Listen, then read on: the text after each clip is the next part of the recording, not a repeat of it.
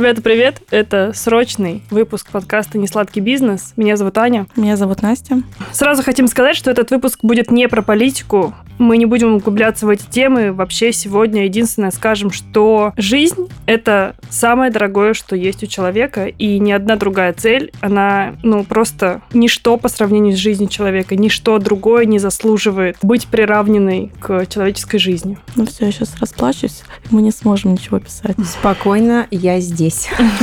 Сегодня у нас в гостях Екатерина Гончарова, она финансовый консультант, и Катя уже была у нас в гостях год назад в выпуске номер 40. И мы хотим сказать дисклеймер, что наш сегодняшний выпуск не является финансовой рекомендацией. Но мы сегодня будем говорить про деньги, что делать с деньгами нам, россиянам, в условиях санкций, в условиях кризиса, как мы уже все это понимаем. Мы собрали вопросы от вас в нашем инстаграме несладкого бизнеса, в наших личных Сани инстаграмах и наши личные тоже вопросы написали. Постараемся сегодня разобраться, что с долларом творится, что с экономикой происходит. Катя, привет.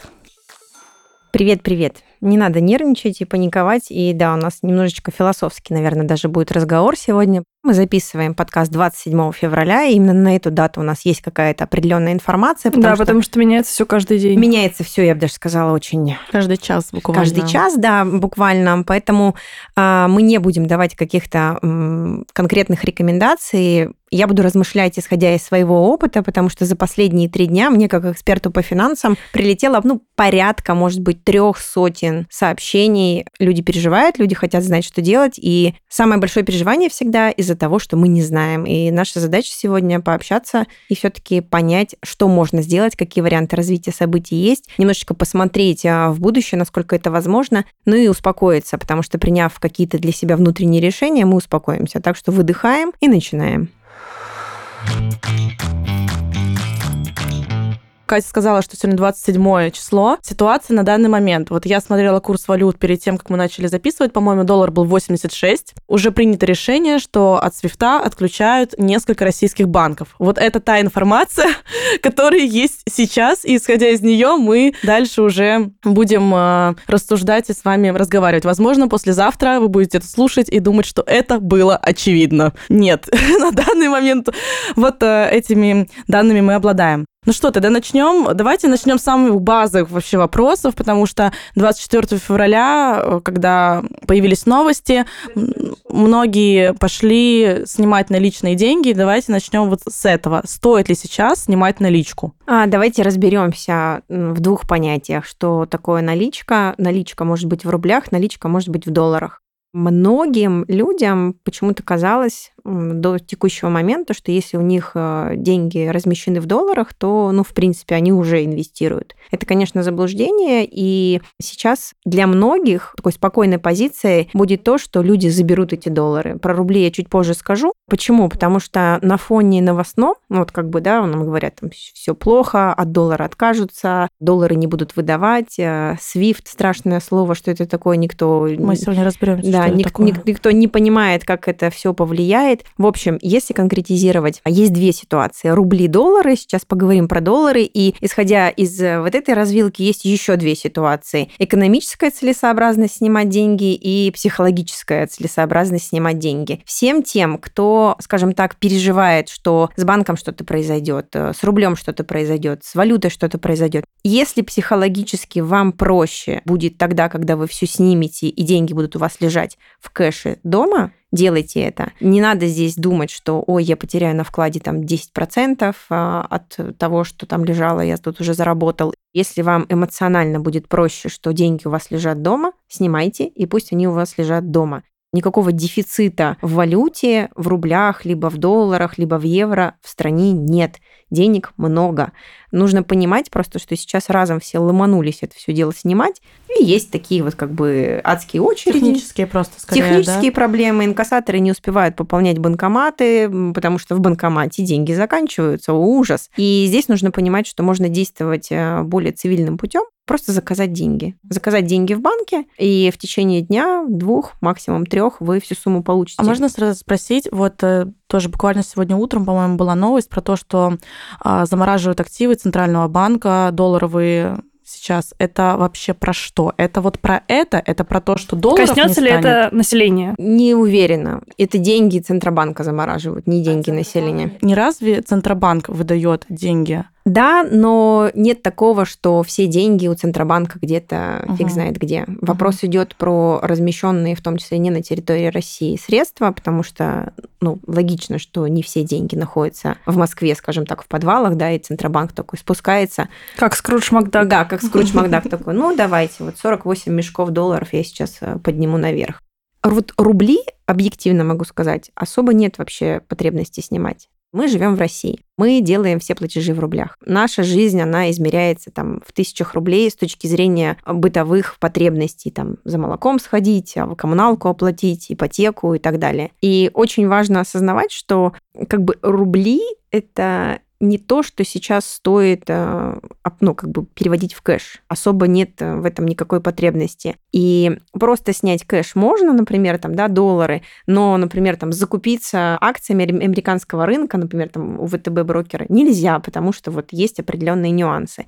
Доллары, ну, если вы понимаете, что с ними делать и куда вы их дальше будете размещать, то, возможно, стоит, потому что некоторые банки уже сейчас э, такие как ВТБ, Промсвязьбанк и прочие, списки этим надо смотреть. Они постоянно действительно меняются, и под санкции попадают разные банки. Если вы понимаете, что у вас деньги в этих банках, и вы хотите дальше эти деньги пустить в работу, например, снять со своих брокерских счетов валюту и так далее, то тогда это, конечно, и экономически целесообразно сделать. Больше я пока наблюдаю психологическую такую составляющую, панику, истерику. Ну, снимите, пусть они полежат дома. У меня есть клиентка, которая сняла на сутки все деньги. На следующий день пошла и положила в Питере.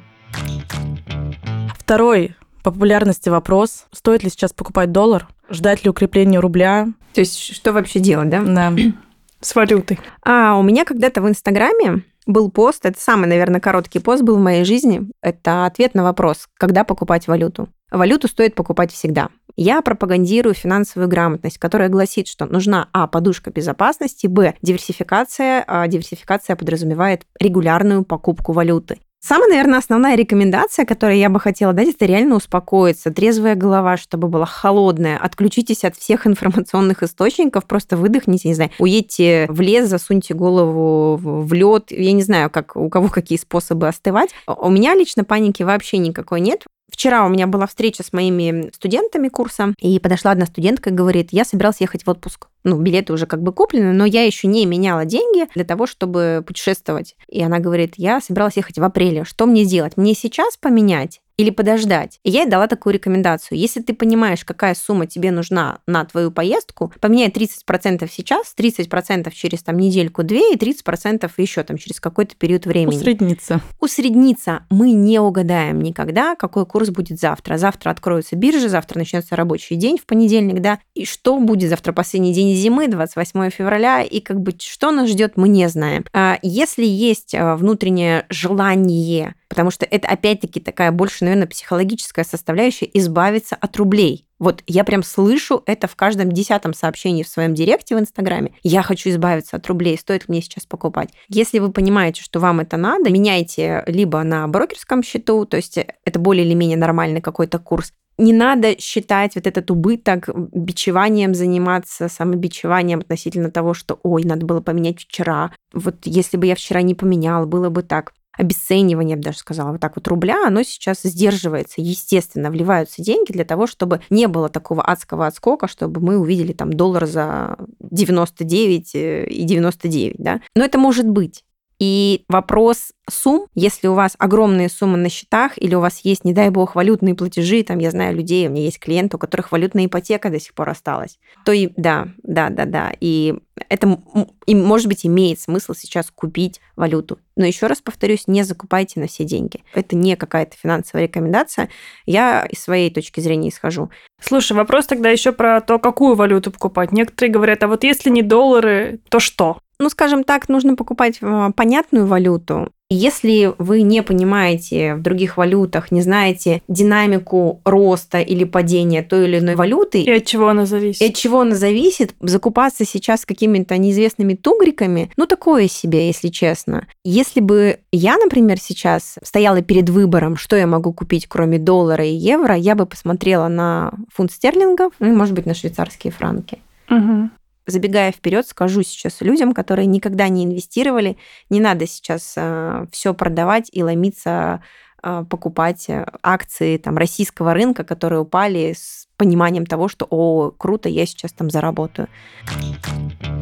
В первый день 24 числа многие люди ломились покупать айфоны, потому что они резко обесценились по нашему курсу. Стоит ли сейчас вообще покупать технику, машины? Что ты скажешь на этот счет? Я скажу так, я человек, действующий по плану, это очень важно иметь план, особенно личный финансовый план, да, потому что если у вас нет плана, вы станете частью чужого плана, это факт. Если ваша финансовая ситуация особо не изменилась, у вас тот же доход, вы понимаете, что колебание валютных э, пар, э, оно ну, никак не повлияет на ваш бизнес, то есть, условно, у вас там нет поставок из Китая, или вы не закупаете материалы там в Италии где-то, да, и не шьете из них прекрасные блузы. Здесь можно действовать по плану. Ну, то есть из серии, если вы не собирались обновлять iPhone, зачем вам покупать iPhone? Если вы собирались обновить автомобиль, обновляете автомобиль. К вопросу продажи машины, давайте на этом моменте немножечко акцентирую внимание. Тоже порядка 10 вопросов у меня было в директе. Катя, мы собирались продавать автомобиль. На какие вопросы себе надо ответить, чтобы четко принять решение? А что вы собирались дальше делать? Ну, то есть продать автомобиль, чтобы что? Чтобы купить новый? Действуйте.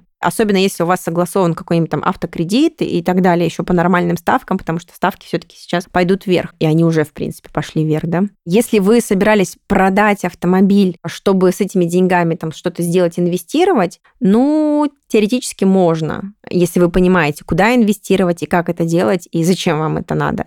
Люди говорят, я хочу продать сейчас машину, чтобы закупиться акциями. И когда я задаю вопрос, а какой у вас брокер открыть, какой вы портфель, на какой срок, люди не понимают, э, о чем вообще их я спрашиваю, что они хотят. Ну, то есть, это то такой, они прям супер новички. Супер новички, да. Поэтому если вы вдруг новичок, наши дорогие слушатели, если у вас сейчас есть мысль продать телевизор, кота, почку, машину для того, чтобы инвестировать, и вы не знаете, как это делать, ну не надо. С двумя почками лучше, поверьте. Спасибо. Спасибо. Ультимативно.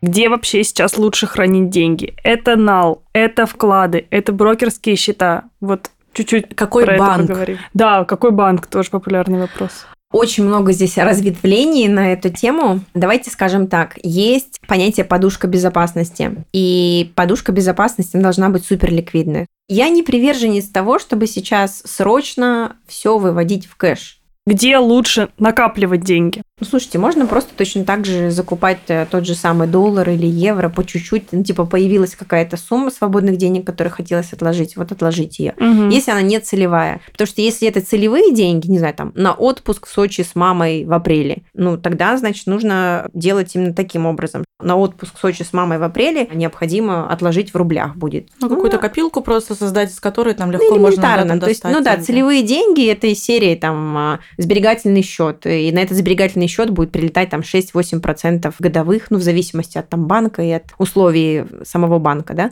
Если мы говорим про брокерские счета, вот у тебя в вопросе звучало, где их копить, там вклады, не вклады, я вообще не использую вклады в своей жизнедеятельности, и мои клиенты, ну, скажем так, последние 300 человек, кого я консультировал, ни у кого нет вклада. Либо после консультации со мной человек принимает решение закрыть вклад. Зачастую люди размещают деньги на вкладе для того, чтобы приумножить деньги. Но есть более прикольные варианты. Даже сейчас. Более работающие. Более работающие, угу. более как бы ну, классные. Потому что основная ошибка многих – воспринятие всей суммы денег, которые есть, как одна сумма. Но по сути, если у вас есть, предположим, 300 тысяч рублей, из этих трех сотен тысяч рублей какая-то часть – это подушка безопасности. Она должна быть ликвидная. Какая-то часть – она целевая. Ликвидная – это когда можно быстро взять ее. Угу. Например, кэш, например, банковская карточка.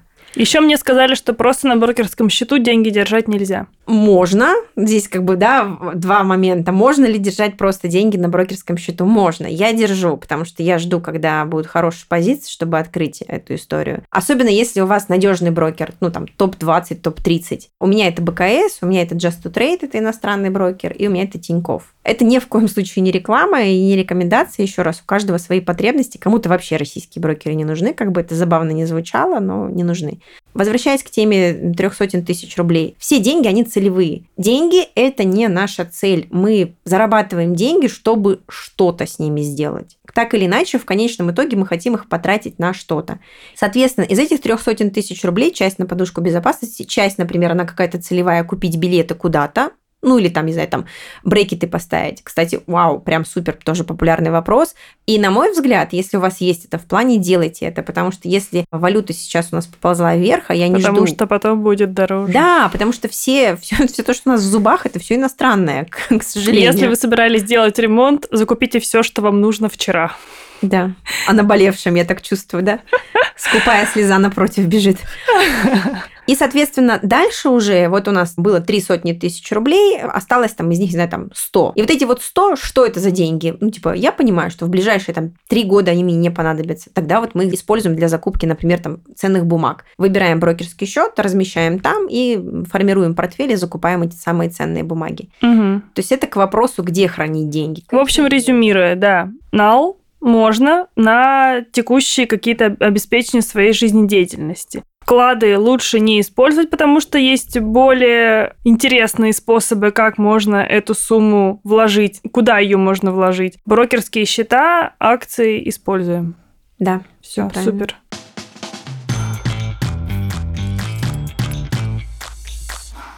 Ну что, мы переходим к следующему уровню наших вопросиков. Мы тут с Аней решили копнуть прям глубоко. Сейчас все обсуждают SWIFT, но немногие понимают, что это. Честно говоря, я сама до конца не очень понимаю, что это.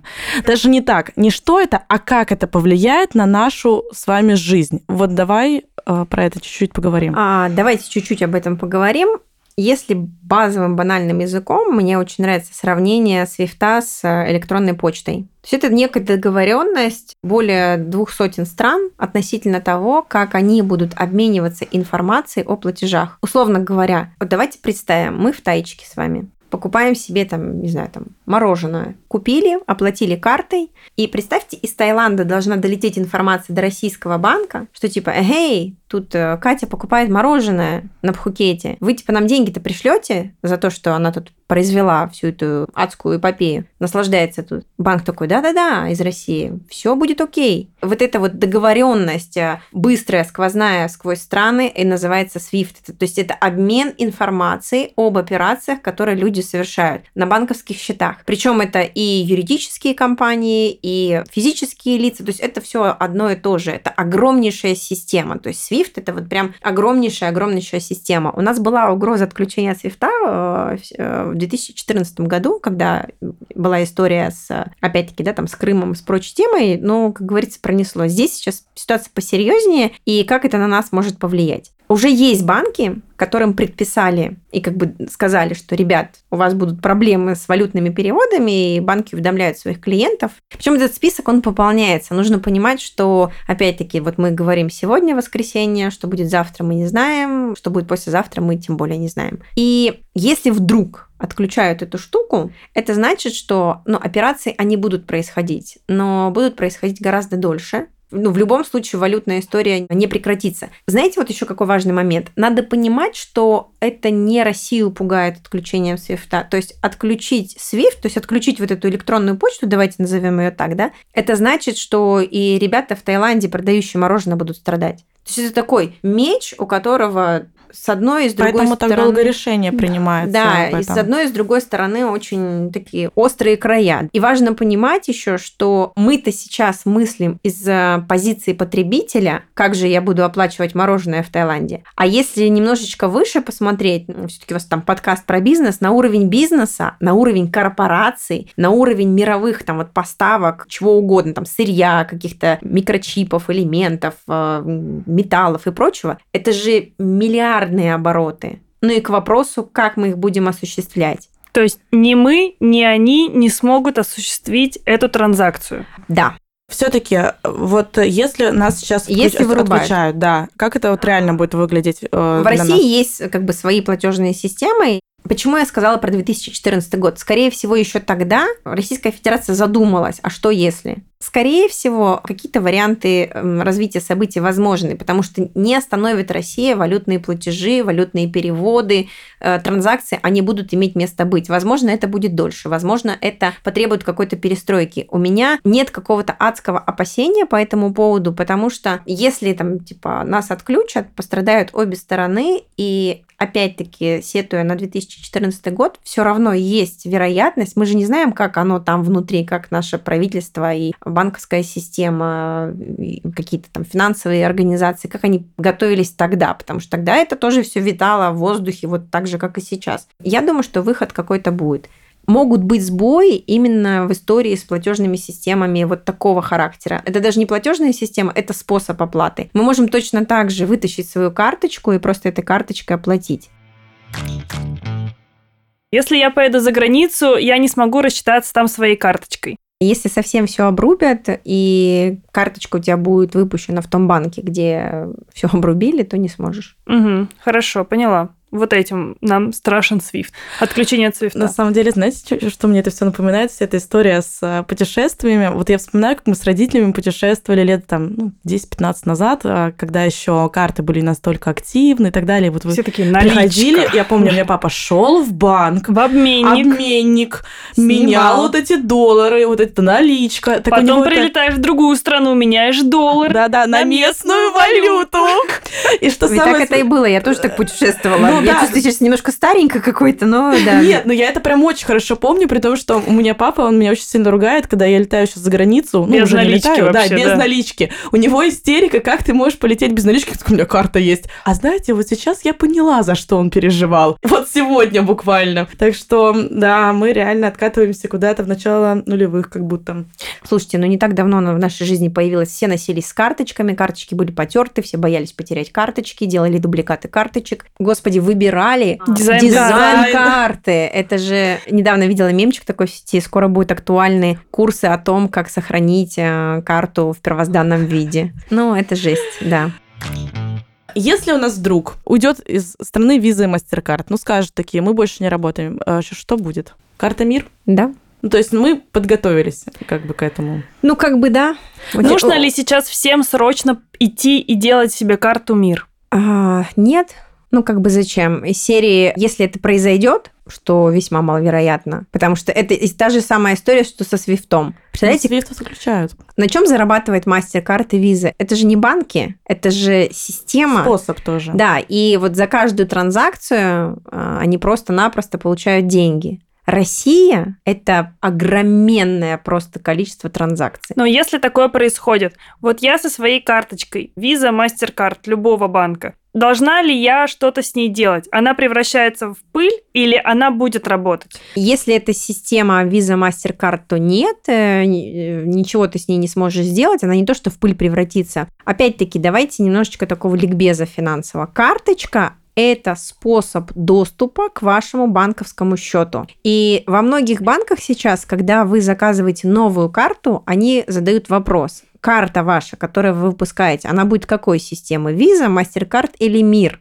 Мы просто придем в банк и попросим к нашему счету, неважно в каком он банке находится, хотя, может быть, важно будет к тому моменту, да, потому что, может быть, европейские банки какие-то вообще там перестанут нас обслуживать, что маловероятно. Но все же мы просто придем и выпустим ту же самую карту, но на ней будет уже не два привычных нам кружочка, да, оранжевенькие, желтенькие или там надпись виза, а будет просто написано мир. То есть поменяется платежная система, и все то же самое останется. А есть ли возможность открыть иностранную карту, вот даже находясь сейчас здесь? Имея только российский паспорт. Вопрос э, просто пойти в банк и открыть э, маловероятно, но если у вас, например, бизнес в Литве, например, то у вас будет э, карта, привязанная к вашему расчетному счету бизнесовому. Касательно открытия вообще за рубежом расчетных счетов, это очень такая скользкая тема, потому что в ней меняется все и менялось, и будет меняться чуть чуть ли не еженедельно, да, там ежемесячно. А раньше там особых проблем не было. Сейчас, я думаю, даже на фоне последних событий это прям будет действительно проблематично сделать. Если у вас открыт брокерский счет и у вас куплены акции американских каких-то компаний, это не значит, что вы потеряли деньги и вы потеряли эти акции. Есть понятие процедуры, когда банкротится брокер.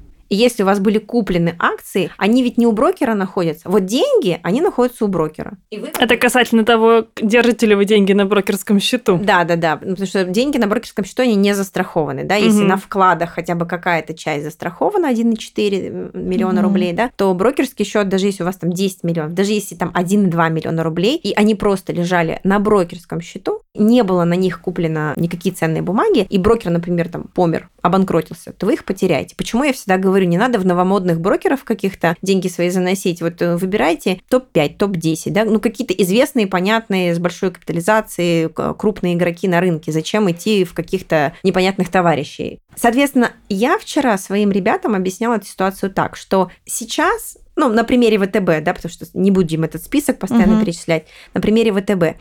Сейчас а, ВТБ как брокер не может осуществлять те услуги, не может оказывать те услуги, которые он как брокер обязался оказывать вам там, по договору, потому что мы все подписывали договор. И какая возникает ситуация? Эти ценные бумаги, которые у брокера находятся, доступ к ним можно получить через другой брокерский счет, потому что нет привязки к конкретному брокеру, если бы произошла покупка ценных Да, бумаг. круто, круто. За исключением покупки ценных бумаг именно этого банка или этого Мгм. эмитента. Вряд ли сейчас банки скажут, типа, да, ребят, ну как бы это ваши проблемы, разбирайтесь сами, как хотите, так и выуживайте. Ну, естественно, людям пойдут навстречу. Важно понимать, что людей десятки миллионов, сотни миллионов, которые зададут вопрос, типа, что делать? Нужно просто дождаться. И опять-таки не паниковать. Не надо ломиться и продавать акции. Пожалуйста, у кого сейчас э, невероятная просадка в рублевых портфелях, выдыхайте, купите валерьяночку, попейте, выдыхайте. Не заходите на свой ИИС, как э, Не, на самом деле, вот э, Настя раз мы подобрались э, к тему инвестиций, я вот чему очень рада в своей ситуации, что когда я начала инвестировать два года назад, я к этому подошла достаточно осознанно, и даже год назад, когда мы там записывали подкаст, ну, это просто, я, пос- в общем, постоянно какую-то информацию такую беру. Но последний год я не была сильно в инфополе инвестирования, честно говоря, я забросила вообще свои ИСы брокерскими, там какие-то акции были, так были. Так вот, почему я рада? Потому что в моей голове хотя бы зафиксировалось то, что я купила ценные бумаги. Я от этого, вот я сейчас как бы беднее не стала. Просто мои бумаги стоят других денег. Да, у меня суммарно на двух счетах на 50 тысяч меньше, чем обычно. Но с кем не бывает. Эта фигня началась еще в январе на самом деле. И из-за этого мне спокойнее, потому что я понимаю, что я не деньги потеряла, просто они сейчас стоят других, ну, сумм.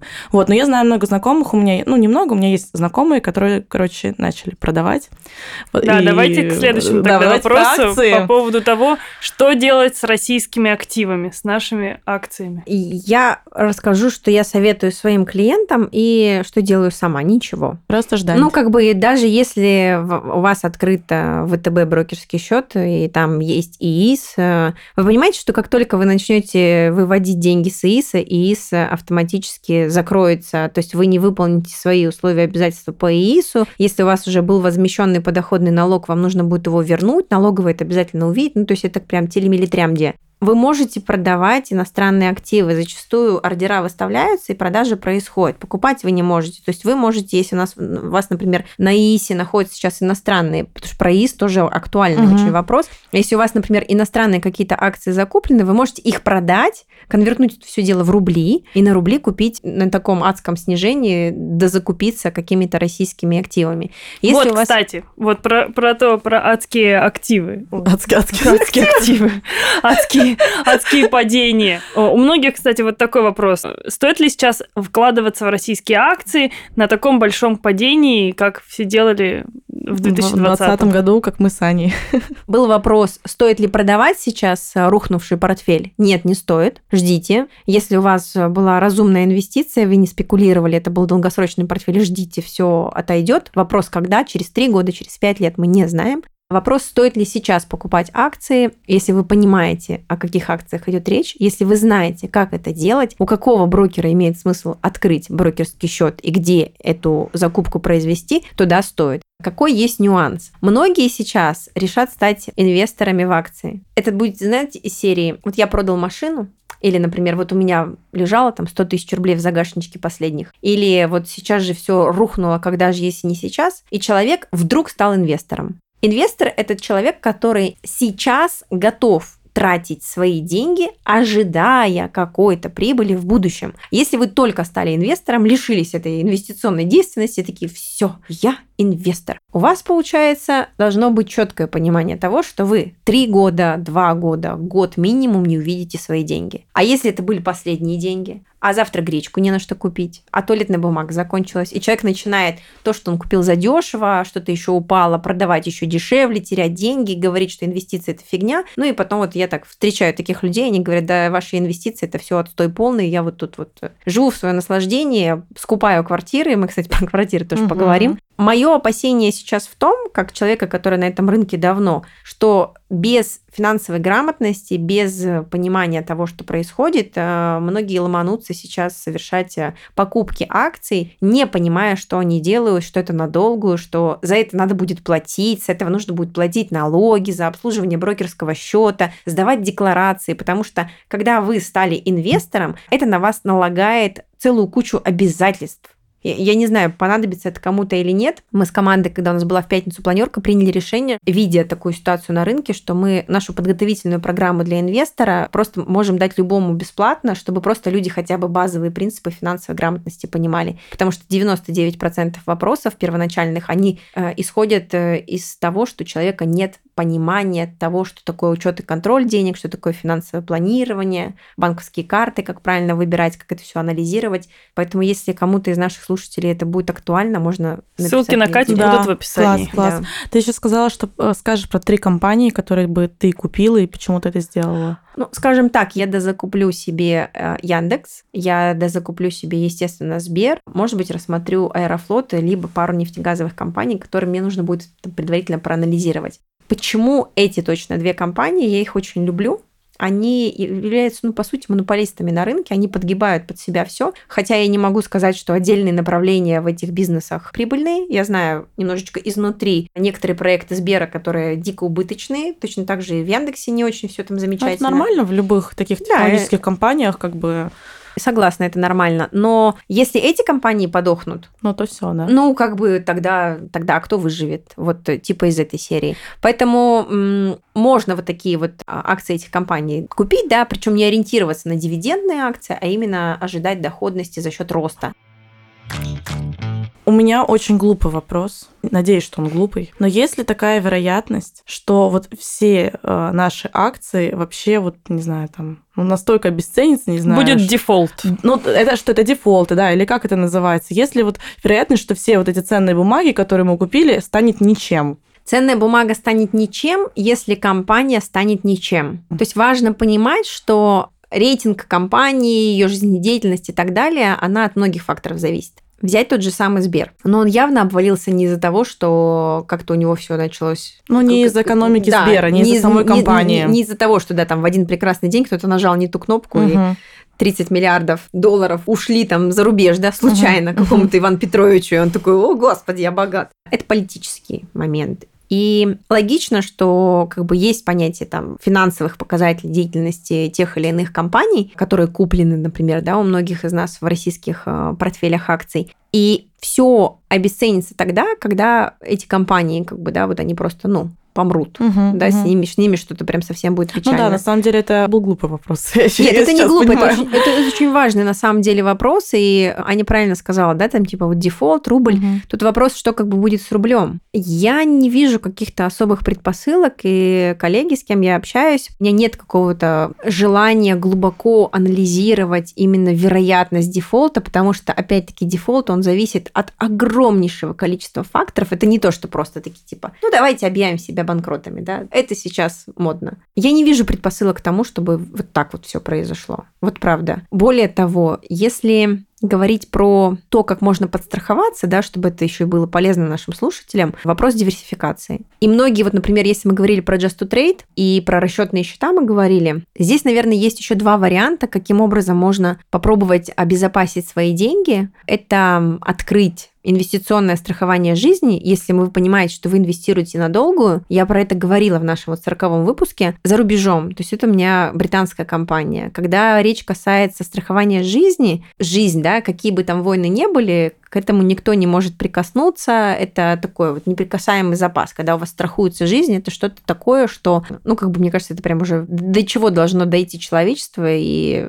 скатиться до какого примитивизма, чтобы счета страхования жизни, как бы, да, потрошить, потому что это вопрос жизни именно. И у меня есть такой счет, э, он находится за пределами России, естественно, я инвестирую в него ну, уже там порядка 8 лет, и я там закупаю фонды. Это тоже как брокерский счет, но в оболочке точки страхования жизни, у россиян есть возможность открыть такой счет и абсолютно легально валюту выводить э, на эти счета. Как оно сейчас будет непонятно, но в целом пока что эти компании работают, мы не получили там с коллегами ни одного письма относительно того, что все, мы там с СНГ не работаем и так далее. Второй вариант – это выбирать брокеров, которые не там в юрисдикции США, например, кипрские компании, которые всегда говорят, ребята, у вас есть деньги, мы вам рады. Например, э, Финам, брокер Just to Trade, прекрасно, у меня там есть есть брокерский счет, я инвестирую в роботизированную торговлю как раз через этого брокера. Ни уведомлений никаких, никаких, ну, вообще, то есть ни, ни сбоев, э, ни каких-то сообщений, ни пуш-уведомлений, то есть вообще ничего нет. То есть варианты есть. Это к вопросу, надо ли открывать зарубежный счет в зарубежном банке. Есть другие инструменты, потому что ну и серии «Зачем вам счет в зарубежном банке, если вы, например, карточка зарубежного банка, находясь 95% времени в России, не сможете расплатиться? Зачем он вам нужен? Для приумножения денег есть такие варианты, есть такие инструменты. И по поводу дефолта и вообще там, что может произойти с рублем, опять-таки, никто не знает, но я какой-то просто оптимист, и вот этот пессимизм, который у нас сейчас везде, там, как паника, знаете, такая вот сеется повсюду, что это, это забавно, девушки, но знаете, одна из, наверное, самых э, таких часто встречаемых встречаемых фраз у меня в личке, типа, Катя, что мы все умрем? Ну, как бы, знаете, такой вот мемчик, как бы мемасик, типа, мы все умрем. Не надо думать, что вот все настолько, настолько, настолько плохо. То есть э, жизнь продолжается, Россия это огромная страна, где есть огромные просто материальные ресурсы, природные ресурсы, технологические ресурсы, огромные компании, которые в том числе человеческие присутствуют, ресурсы. человеческие ресурсы, а, компании, присутствующие на международных рынках. Это не глупый вопрос у тебя был, но это вопрос, наверное, больше из серии того, что мы все умрем. Угу. Нет, давайте жить. Это прекрасно. Ну, завтра откроется Биржа. им завтра, когда выйдет, скорее всего, наш выпуск, мы все посмотрим, что у нас там с рублем. Еще один вопрос из уже такого про уровня. А, стоит ли сейчас перекладываться в крипту? на фоне впадения всего, на фоне того, что непонятно, что будет с нашими счетами, мы все умрем. Со мной а... уже клиенты в крипте собираются расплачиваться за границей.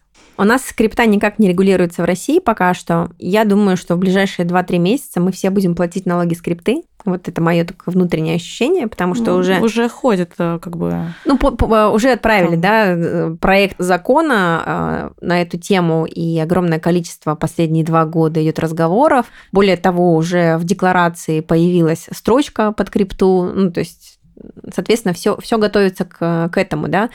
И нужно понимать, что крипта это не тихая гавань, где вы там типа спрятали свои деньги, к ним никто не прикасается. Это тот же самый финансовый рынок, если так можно сказать, и волатильность там в разы сильнее, чем на классическом фондовом рынке. То, как колбасит в последнее время биток, тот же самый, да, кто наблюдает за угу. курсом биткоина, тот может видеть эту тенденцию. Я бы сейчас не шла в крипту, я бы подождала, наверное, какой-то период времени, и потом, если есть свободные деньги, с которых вы готовы будете потом платить сумасшедшие налоги, потому что они будут явно больше, чем налоги с обычной прибыли от инвестиционной деятельности, а, можно что-то прикупить. Но бежать туда, чтобы как-то там сохранить свои деньги, а, точно не надо, потому что вы сегодня можете купить там по 35 биток, ну, я про валюту говорю, там 35 тысяч долларов, да, а завтра он может стоить 29, а послезавтра там 51. И у вас либо должна быть рука на пульсе, вы должны быть таким активным трейдером и за всем этим следить и понимать, что вы делаете, да, там ни в коем случае не подключать какие-то кредитные плечи и выставлять э, какие-то заявки и так далее. Ну, то есть надо понимать, оно вам зачем. Ну, как бы тут бы за обычным брокерским счетом-то уследить и поразобраться, mm-hmm. что делать. А если еще еще крипту на себя навесить, ну, окей. Запасаемся валерьяночкой, корвалолом, увольняемся с работы и начинаем примножать свои деньги.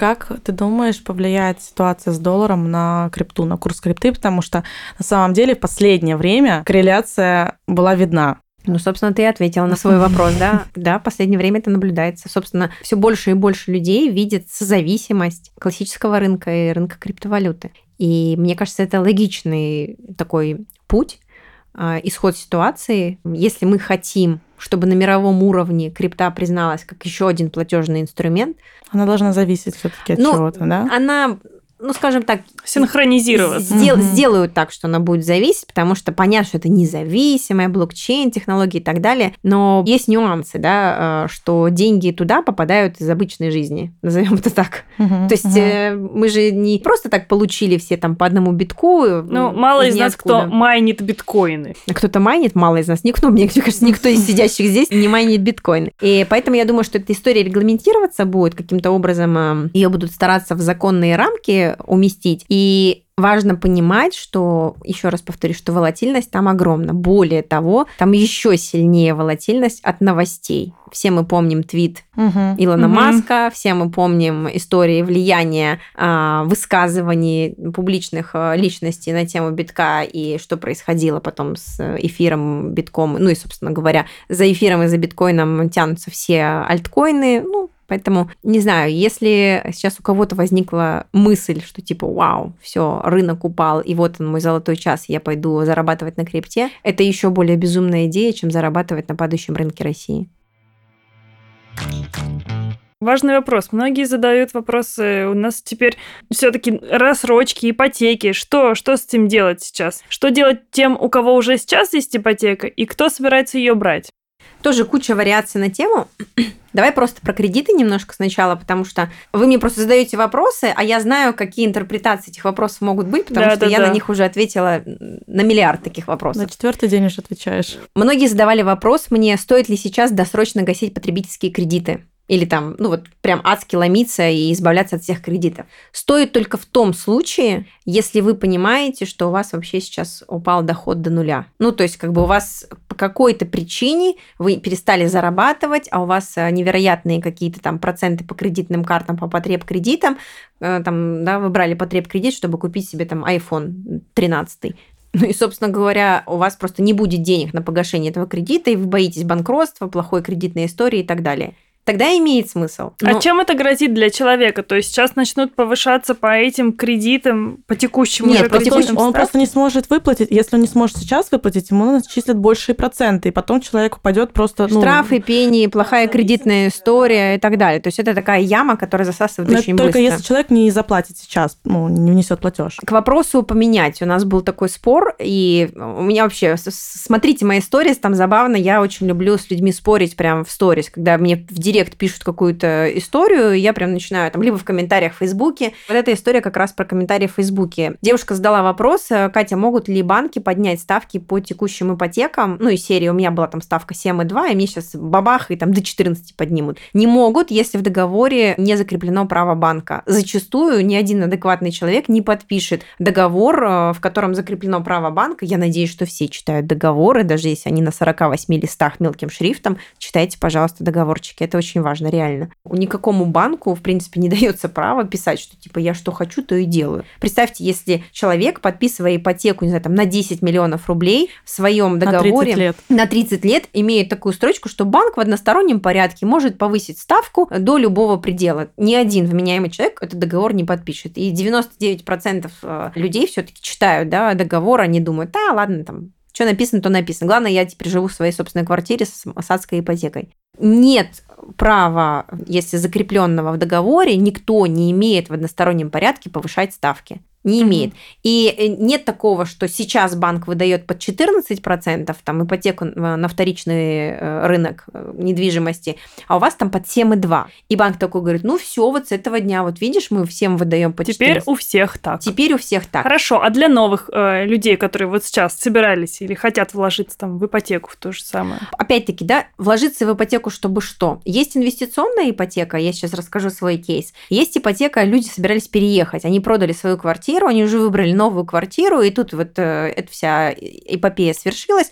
Типа, что делать? Ничего не делать, продолжать э, действовать по плану. Причем не надо, как к вопросу, чуть-чуть откачусь назад, да, мы сказали про потреб кредиты, там, кредитные карты и ипотеки, надо ли их закрывать досрочно? Не надо ничего закрывать досрочно. Наоборот, не старайтесь закрывать досрочно то, что можно, ну, платить долго. Ну, то есть, как бы, да, идите в графике, потому что чем дольше мы живем, тем больше обесценивается рубль, как ни крути, за счет инфляции, за счет других каких-то моментов. И по факту тот платеж, который мы платим сейчас, например, там 40 тысяч рублей, через 5 лет, это может быть вообще пшик. Потому что я знаю клиентов, которые платят за ипотеку 18 тысяч рублей за московские квартиры, 21 тысячу рублей. И, ну, причем... А когда-то это были большие деньги. А когда-то это были большие деньги. А mm-hmm. когда-то это действительно были большие деньги. Поэтому, если вы потеряли вдруг э, работу, какая, какой-то форс-мажор у вас произошел, у вас есть сбережения и какие-то дорогие кредиты, вы можете их закрыть досрочно, чтобы у вас не было плохой кредитной истории, пеней, штрафов и судов и прочие, прочие, прочие темы. Если же у вас все окей, не надо досрочно ничего гасить. Возвращаясь к теме квартир. Если вы запланировали купить квартиру для себя, и у вас уже сделка вот-вот-вот должна была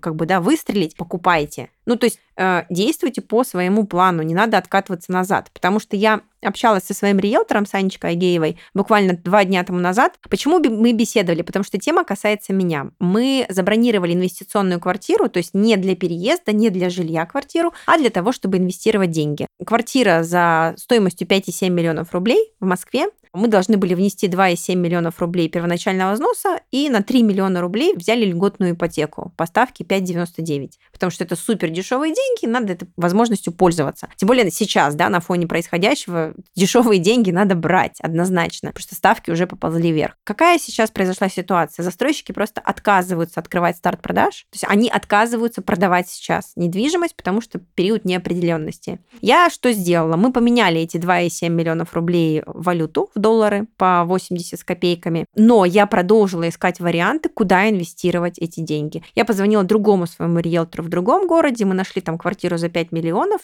в вечернее время. Я попросила ее забронировать, эту квартиру, и мы будем просто другую квартиру брать, дешевле на 700 тысяч, это другой город Калининград, там тоже очень хорошо растет недвижимость. То есть я хочу по своему плану эти деньги пристроить, использовать ипотеку, меня не пугает э, вся эта ситуация, потому что просто деньги в кэше, просто какие-то суммы на руках сейчас более чреваты, нежели в э, ценных бумагах, там, инвестированных, например, ранее, да, вот э, то, что ты сказала, как раз эта ситуация и проявляется здесь.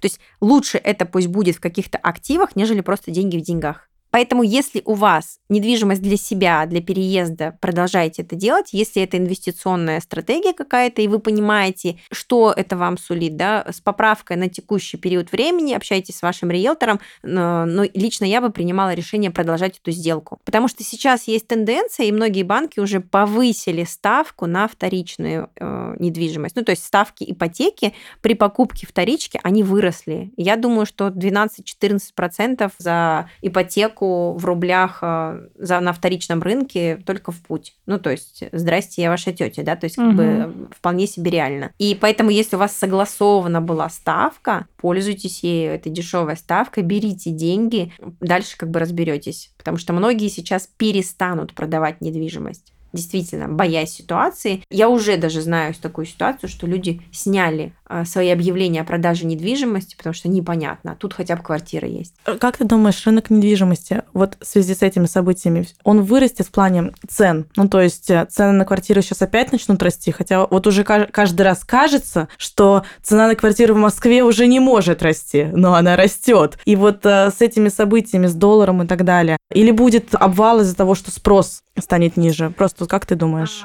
Мнение моего риэлтора, с которой я опять-таки общалась уже вчера на встрече студентов, она у нас тоже присутствовала, Анечка. Мы с ней общались и сошлись во мнении, очень забавно было, мы обсуждали, и оказалось, что мы говорим об одном и том же. Мое видение и видение экспертов в сфере недвижимости, с которыми я работаю, что сейчас рынок, наоборот, подешевеет. То есть а, немножечко вся эта история откатится, если мы говорим про вторичный рынок. Если говорить про первичный рынок, для того, чтобы не упасть в грязь лицом, скорее всего, застройщики будут держать эти цены. Ну, то есть как бы большие цены, дорогие, но, скорее всего, будут такие варианты из серии там купи квартиру сейчас, получи рассрочку, отсрочку, гараж в подарок, отделку в подарок, э, ну и так далее. То есть там только сейчас скидка такая-то. То есть, скорее всего, за счет вот таких вот интересных маркетинговых решений, в том числе цены на недвижимость э, чуть-чуть будут сбиваться, потому что люди сейчас будут бояться покупать. Люди сейчас не будут готовы инвестировать, потому что я знаю, что э, у многих риэлторов, с кем я взаимодействую, с кем работаю в разных городах, Сочи, Калининград, Краснодар, а, Москва, Санкт-Петербург,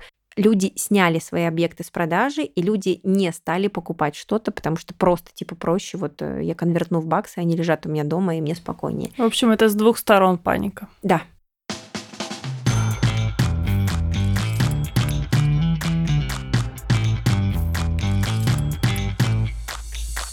Поговорим о чем-нибудь позитивном. Да.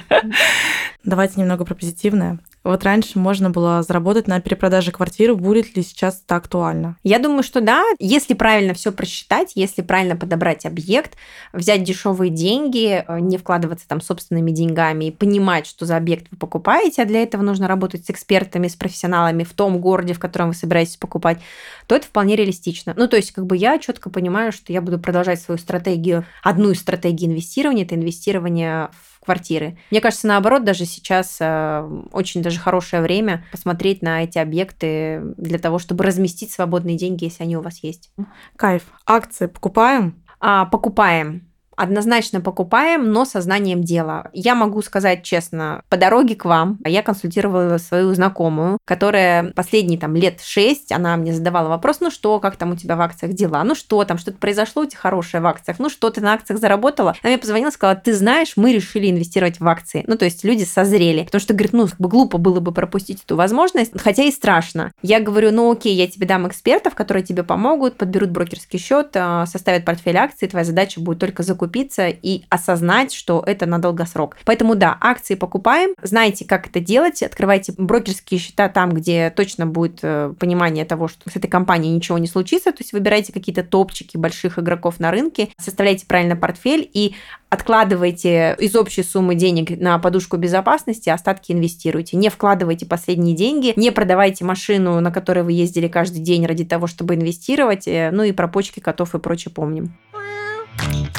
А что будет с бизнесами в сети? А, многие боятся того, что у нас сейчас отключат Инстаграм, WhatsApp, Facebook и прочее. Ага. Я лично не готовила никогда специально какие-то запасные аэродромы. Это, ну, опять-таки, я исхожу из своего опыта и делюсь своим опытом. Но очень многие должны понимать, что, в принципе, это не только из-за текущей ситуации, возможно, это возможно вообще, в принципе, по любой причине. Развивайте площадки другие. Это может быть а, Яндекс.Дзен, Дзен, это может быть телеграм-канал какой-то, это может быть какая-то площадка в виде вашего собственного сайта на каком-то доменном имени, потому что огромное количество блогов ведется закрытых таких. Это могут быть интернет-магазины не только в Инстаграме, но и интернет-магазины классические, да, интернет-магазин, про который мы уже многие там позабывали. Российские маркетплейсы никуда не денутся, если мы говорим про продуктовый, да, какой-то бизнес. Угу. И еще такой важный момент, э, никто не отменял email-маркетинг. Э, вспомните времена, когда мы, в принципе, общались только по имейлу и обсуждали какие-то вещи по имейлу. Плюс TikTok тоже, конечно же, могут заблочить, забанить, но в целом это, наверное, еще один такой звоночек к тому, что нельзя быть, ну, как бы Человек, только в одном да, месте. Присутствовать, Человеком одной платформы. Нельзя, нельзя присутствовать только на одной площадке, и всегда надо собирать контакты своих людей. То есть у меня в базе там десятки тысяч э, контактов э, моих клиентов. У нас есть и бот, и телеграм, и email маркетинг, и такое взаимодействие там через смс и прочее, прочее. И, понятно, там Facebook, э, Instagram, TikTok, Яндекс.Дзен. То есть везде можно там как-то поискать, меня найти. Но сказать, что это все отключится, опять-таки, кому это будет выгодно? Потому что я знаю, что аудитория России это прям очень большой кусок аудитории и в Инстаграме, и в Фейсбуке. И в Ютубе, я надеюсь. Я надеюсь, да. Но тут самое время сказать, что у нас есть телеграм-канал. Подписывайтесь на него, мы делаем все анонсы еще и туда. Что хочу сказать. Спасибо тебе, Катя, что пришла и немного успокоила нас. Я, правда, стала чуть-чуть более спокойной, и я действительно переключилась. Я действительно понимаю, что в текущей ситуации есть темы поважнее, чем наши с вами деньги, конечно. Но и об этом тоже не стоит забывать. И иногда стоит думать вот об этой части своей жизни, потому что финансы, они никуда не денутся, они будут сегодня и завтра, и послезавтра. И мы надеемся, что мы вам помогли этим выпуском. Ну, мне Катя точно помогла. Да, Катя, спасибо.